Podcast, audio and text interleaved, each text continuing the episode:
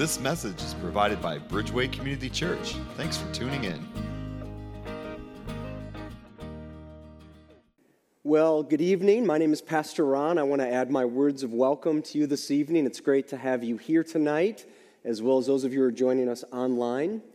And it is good for us to be together on this Good Friday. And I'll admit, tonight is probably the oddest service that we do throughout the year. Tonight has much more of a somber feel to it. It's a little darker. There's no Easter baskets or flowers. That's coming, but tonight is much more of a funeral. But just tonight, and I believe that if we spend the time this evening reflecting on what Jesus did on this Good Friday, it prepares us and just allows for an even greater celebration on Easter morning.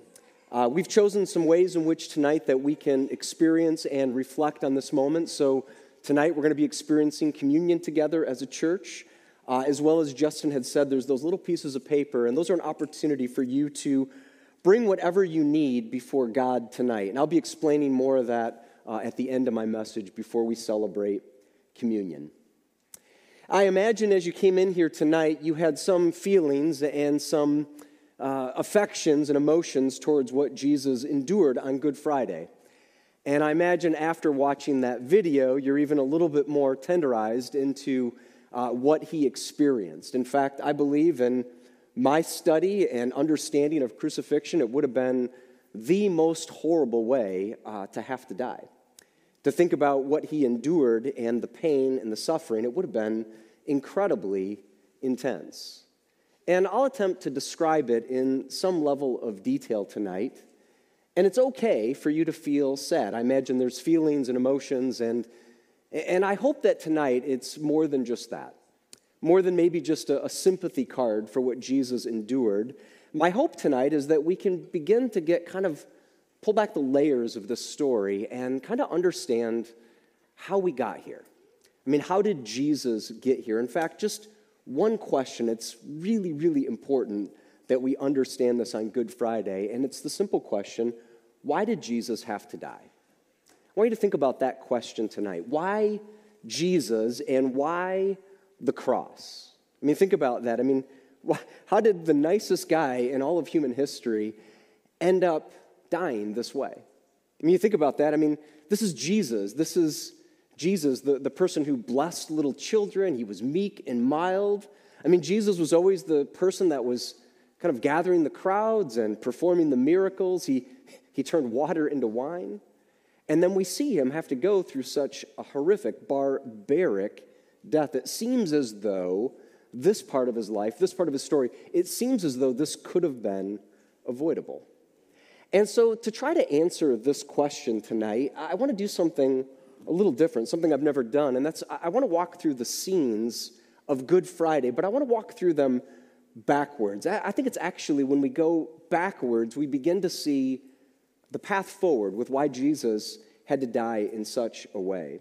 And so tonight we're going to be looking at just a few verses in the Gospel of Luke. If you got a Bible, we're going to start in Luke chapter 23 and just kind of move backwards. All the words will be on the screens as well for you tonight. Just a few short verses that we're going to look at.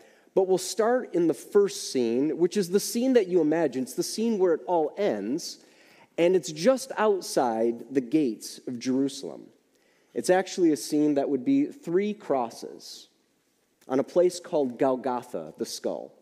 We read these words. It says, "When they came to the place called the skull, they crucified him there, along with the criminals, one on his right, and the other on his left." It's really interesting when you do a Google image search on this place, Golgotha, the skull. You can see that in the time that Jesus lived, this was actually outside the city of Jerusalem, quite a ways outside. And now today you look and the sprawl from the city has sort of surrounded this place. It looks like kind of an outcropping of a rock hill area. And there's a road that goes right around it and buildings that have been built up all around it. But not on this day. On this day, it would have been a very lonely and barren place. All three men that were on crosses were considered to be enemies of the state. And Rome took very seriously any threat against its survival. There's a really good documentary a number of years ago done by the History Channel that kind of talked about how crucifixion came to be. It started out very crude. They were just impaling people on poles until Alexander the Great, in about 71 BC, he figured out a way in which he could keep his victim alive and suffering longer before his death. And there were all sorts of crucifixions. In fact, one of the most famous crucifixions, mass crucifixions, was around the former gladiator Spartacus. Spartacus and 120,000 of his men went up to overtake Rome, and they were defeated, like pathetically. In fact, in order to make kind of an example out of them, Rome took 6,000 of Spartacus's men, and he had them crucified. In fact, legend has it that they were able to line the roads with crosses on both sides for 120 miles leading into Rome. In fact, historians would say that there were no trees left in the Judean countryside, that they were reusing nails in order to have this many crucifixions at once. It was all to make a statement. Now, before Jesus would have even been on the cross, he would have endured an intense amount of pain in flogging. Flogging was this process of sort of tenderizing the flesh and, again, prolonging the amount of pain the person would have to endure. You were flogged with a whip. The whip was called a cat of nine tails. It had nine strands that came off of it. At the end of the strands would be either a piece of metal or a piece of bone or a hook. And the Roman executioner would know exactly how to strike the victim. 40 lashes, no more than 40 lashes, times 9 strands would be 360 stripes. Many died just in the process of being flogged. You would be whipped in both your neck and your back, all the way down to your calves. The whipping would tear both your skin, your muscles, and your tendons right off the bone. If you survived that part, you would then be forced to carry the cross. Not the whole cross, but just the crossbeam. Think of it as about a 100-pound railroad tie. And that would be placed on your very tender and exposed nerve endings on your back. Jesus, we know, carried his cross on this very famous journey called the Via Dolorosa. It was about a mile-long journey through the city and out to the place called the Skull.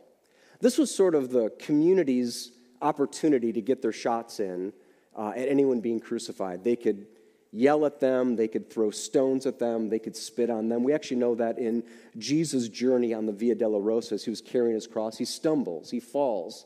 He very likely injured himself, probably fell forward on his chest, probably impacting the ability of his heart to function properly. When he got to the place called the Skull, then the executioners would take it up a notch. They would take 8-inch metal spikes, and they would drive them into the most tender parts in your body and your wrists and into your ankles, always with your arms bent and with your legs bent. That way, the only way you could get a breath of air is if you would pull against those spikes, lifting your chest up in order to breathe, and then as you exhaled, you would slump back down that raw wooden post. This would go on for a long time, although Jesus died actually a pretty quick death on the cross. But this would go on, in some cases, for days for individuals. Bodies would be left on crosses for many, many days. They never performed an autopsy on Jesus, but we do know from parts of the story that when Jesus died, one of the guards took a spear and shoved it into his side, and the text in the scriptures tell us that both blood and water poured out, very likely by medical professionals saying that likely what that was the pericardium, the sac around his heart, filled up with blood and with water, and he died, likely of a heart attack and asphyxiation, not being able to breathe.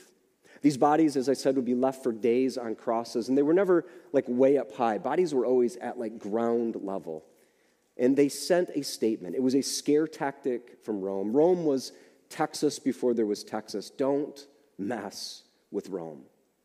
So what did Jesus do to deserve this? Why did Jesus have to die? Well, you have to look at not just this scene, but you got to look at the scene before this. And before this scene, there was a very public trial before Pilate, Pontius Pilate. The religious leaders and the chief priests, they bring Jesus before Pilate. You need to think of Pilate as sort of like a governor. He was overseeing a particular geographical area inside the Roman geography. And he had a chain of command. He was not the top dog. He had people above him, and he had to do his job. In fact, in the Roman thinking, they called it the peace of Rome, the Pax Romana, the peace of Rome. And that basically meant keep the peace by all means, and especially use force. And Pontius Pilate loved to use force. When you hear this story, though, you have to kind of realize that Pilate, in many ways, is just a guy doing his job. He's told to keep the peace, and any threat against Rome had to be taken seriously. Now, you may find this hard to believe, but in that day, there were lots of uprisings. There were lots of people who claimed to be a god, or claimed to be the Lord, or claimed to be the Messiah, and would try to overthrow Rome. The Bible tells us about a few of these stories, but they don't give us a lot of background. In fact, you can read about this for yourself later, but in Acts chapter 5, it actually tells about two stories of guys that tried to stand up against Rome. One of them that Acts mentions is a guy by the name of Theudas. He claimed to be the Messiah, which would mean he claimed to be God, and so that would be a threat against Rome. And it's kind of interesting. You read the backstory on this guy named Theudas, and legends have him out to be a real circus act. He could perform palm readings and healings. He actually claimed to have been a greater Moses. He claimed to have parted the sea, the Red Sea, wider than Moses ever did. And Pilate got his hands on Theudas and didn't even bother to put him on a cross, decapitated him, ended him instantly. Right after that, the Bible tells us about a story about another guy. This guy's name was Judas the Galilean, not the same Judas that betrays Jesus, another Judas. And this guy kind of made a big ordeal about paying taxes to Caesar. He claimed that, well, since Caesar's face is on the coin, every time you pay your taxes, it's like you're worshiping Caesar. And he says, that's idol worship. We shouldn't be doing that. So he formed a whole group of people called the Zealots. And their whole platform was, we're not paying taxes to Caesar. Can you imagine that today, a group of people that didn't want to pay their taxes? Well, once again, Rome got a hold of these zealots and took them very seriously. In fact, in one day, they crucified some 2,000 of these zealots. And of course, the accusation against Jesus is that he doesn't pay his taxes, which is completely false. Jesus, in one other case, actually performed a miracle where he told Peter to go down to the lake, cast a line, the fish that you catch will have 2 coins in it, one to pay your taxes and one to pay mine. And so all of this is fabricated, and that leads Pilate to say these words. In Luke 23, verse 4, it says, "Then Pilate announced to the chief priests and the crowd, 'I find no basis for a charge against this man. There's nothing wrong with this guy. I can't find any reason to have him killed.'" So Pilate then famously asked, it's normally our custom on this day to release one of the prisoners. "Who do you want me to release? You want me to release Barabbas, who's a murderer and a known insurrectionist, or Jesus?" And they say, "Give us Barabbas." "Well, what do you want me to do with Jesus?" "Crucify him." And Pilate then in that moment washes his hands and therefore washes his conscience. So if Pilate really didn't want to kill Jesus, then why did Jesus have to die? Well, you got to back up to another scene. And that scene is another trial. This trial is a religious trial before the Sanhedrin. And this is less public. This is a private trial in the middle of the night, highly illegal, by a group of people known as the chief priests. These were the guys that wore the long robes and the pointy hats, and specifically a guy named Caiaphas. Now, I'll just say that these guys should have been the ones that knew a Messiah when they saw him. They had spent their entire life studying and preparing for the Messiah to come into the world. And yet they just can't accept Jesus as the one. And so they are constantly trying to trap Jesus, and now they have him. And now they have him in their courts. And so they ask him, "If you are the Messiah," they said, "tell us." Jesus answered, "If I tell you, you will not believe me. But from now on, the Son of Man will be seated at the right hand of the mighty God." I mean, they want him. They're baiting him. "If you're the Messiah, tell us." Jesus is like, "I know what you're going to do. If I tell you I'm the Messiah, you're going to kill me. If I don't tell you I'm the Messiah, you're going to kill me anyways. So here goes. Here's the open secret. When you do kill me, I'll be seated at the right hand of the mighty God." And this just gets them completely unglued. They can't take it anymore. They've been following this man. They've been hanging on every word he's been saying and teaching. They've seethed every time Jesus has said that he's come from the Father to do his Father's will, to bring down heaven here to earth.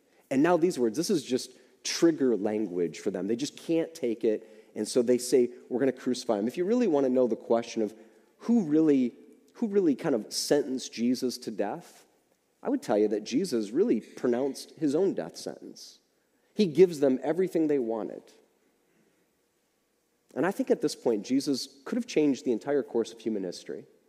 I mean, Jesus in this moment could have walked out of the room. He had done that in other scenes. He had kind of parted the crowd and left unharmed.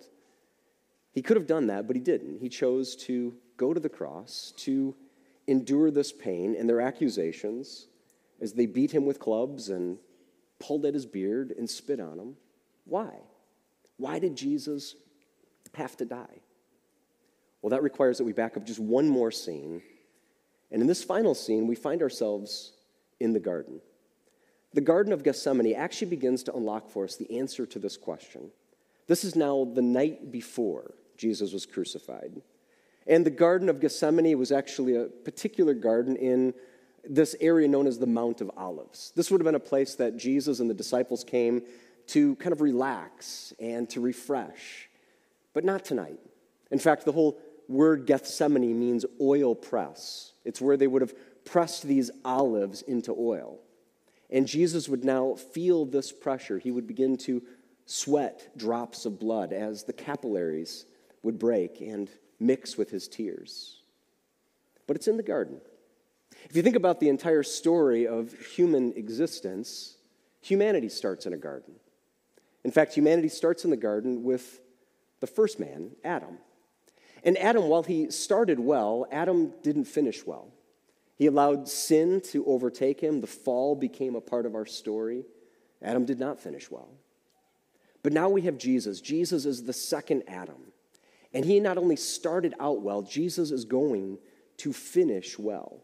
He's going to finish the task before him. And he's going to begin this journey towards the cross. I still think in this moment, though, Jesus had options. I mean, Jesus could have called down a legion of angels from heaven, could have ended it with that. Jesus was incredibly gifted with his words. He had incredible charisma. He always had the crowds. He could have used the crowds to turn against the church and against the state. I think if Jesus wanted to in this moment, he could have ran. He could have went and hid in the desert, right? Desert's a really big place. He could have hid out there. Moses did that for about 40 years. And Jesus chose to do none of that. In fact, these words are so important. In Luke 22, verse 42, he says, he's having this conversation with his father, and he says, "Father, if you are willing, take this cup from me, yet not my will, but yours be done." Really interesting. There's a lot of talk throughout history about kind of this cup, this cup of wine in this language, and it's symbolic in many ways. I think there's a beautiful bit of symbolism that Jesus is reenacting here in this moment, this whole idea of this cup. In fact, I believe that this cup language is so unique because this really speaks to what Jesus is doing. And it has to do with a custom in their day. You see, in their day, when a man wanted to marry a woman, he had to go to the father of the bride and he had to pay the bride's price. And so this groom-to-be would get his father and he would go and meet with the young woman, the bride-to-be, and her father. And they would essentially negotiate the bride's price. Scholars in that day would say that it was a steep price to get married. And most people would have to pay upwards of the equivalent of a new house. Think about that today. How much does a house cost? Pretty expensive stuff, right? And so they would have to negotiate this, and then eventually they would reach this bride's price. And that's when things would get interesting, because then the groom would take this cup, and he would pour out this wine, and he would make this speech. He would say, "This cup I pour out to you. I love you, and I offer you my life." And then he would extend this cup of wine to his bride-to-be. And she had a choice to make in that moment. This young woman, this bride-to-be, could take the cup, and she could reject it. She could say, "No, I don't want your love. I don't want your life.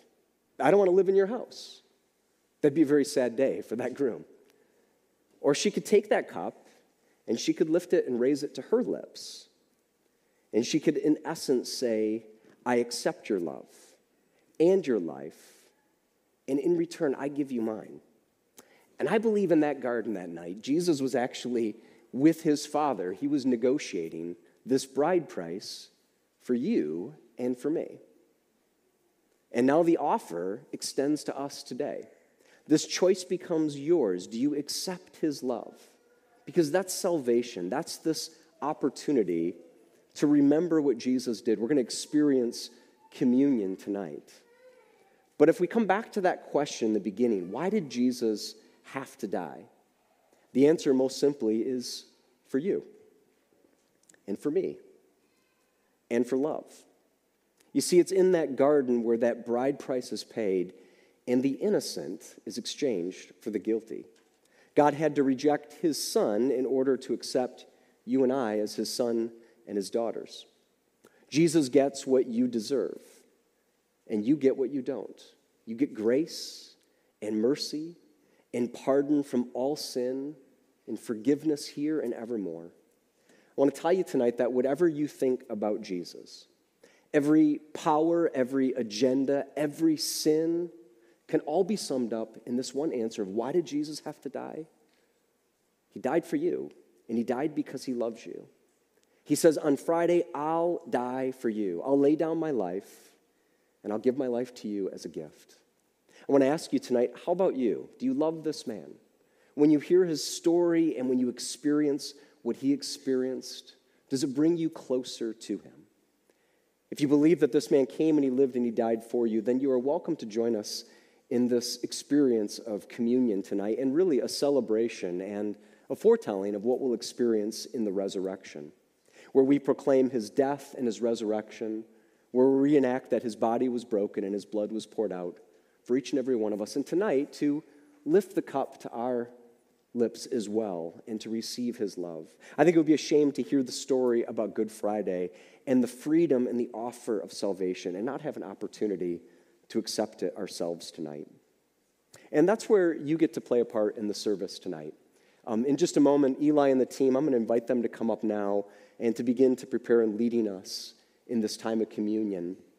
And that's where this little piece of paper comes in, because I think on Good Friday, part of our experience is actually bringing our lives and our faith before God. And so I want you to take that piece of paper, and there are pens in the seat pockets in front of you, and I want you to have an opportunity, a chance to write something tonight that you need to give over to God. Maybe it's just something that you need to for him to take from you. Maybe it's something that you're dealing with, like a sin in your life. It might be just a struggle that you're dealing with. It might be something that you just need help with, like your marriage or your finances or maybe a child. Maybe tonight what you need to write on this piece of paper is just how much you love this man. Maybe you just tell Jesus, Jesus, thank you. Thank you for the cross. Thank you for everything you experienced on Good Friday. And you're just going to have a few moments as Eli and the team plays to just sort of write that down on the card. And then what I want you to do is I want you to fold that up. You can rest assured no one's going to read it. You're not putting your name on it. It's confidential. But then as Eli and the team leads, you're going to have an opportunity to come up. There are baskets on both corners of the stage. And you can fold this up, place it in the basket, and then you can take your communion elements at the two tables in the front and the two tables in the back of the room. The other thing we started doing last year is you can take this piece of paper, and we've got a cross in both the square and in the dock. And these doors are going to open in just a moment, and you can take this piece of paper, and if you'd like to take this piece of paper, you'll be given a nail and a hammer, and you can nail that to the cross as well. Whatever you choose, we would ask that you then come back in and take the communion elements, whoever you're with tonight, with your family, or if you're here by yourself, and then begin to worship and sing to God with us. I want to pray for you now, so if you would simply bow your heads, and let's pray.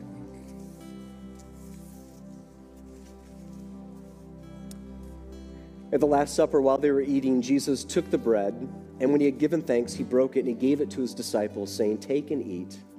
This is my body." And then in the same way, after the supper, he took the cup, giving thanks, he gave it to the disciples, saying, "Take and drink. This is my blood. It's the new covenant which is poured out for the forgiveness of all sins." I want to encourage you this evening just to set everything aside for a moment and just to allow your mind to be filled with the wonder and the love of this man. His death and the gift of salvation are freely offered, but they're not cheap. They came at an incredible cost, the cost of a life. As Jesus stretches out his arms on the cross, he says, I'll pay for your sins because I love you this much. I want you just to reflect on that for a moment and the freedom that God gives you. If it's been a while, maybe you just tell him how much you love him in return. And then we're going to sing and we're going to lift our voices together. We love you and we praise you. And everyone said, amen. Thanks for listening to our podcast today. Check out our app or website at bridgewaycommunity.org for more messages or to take the sermon one step deeper by downloading the sermon discussion guide.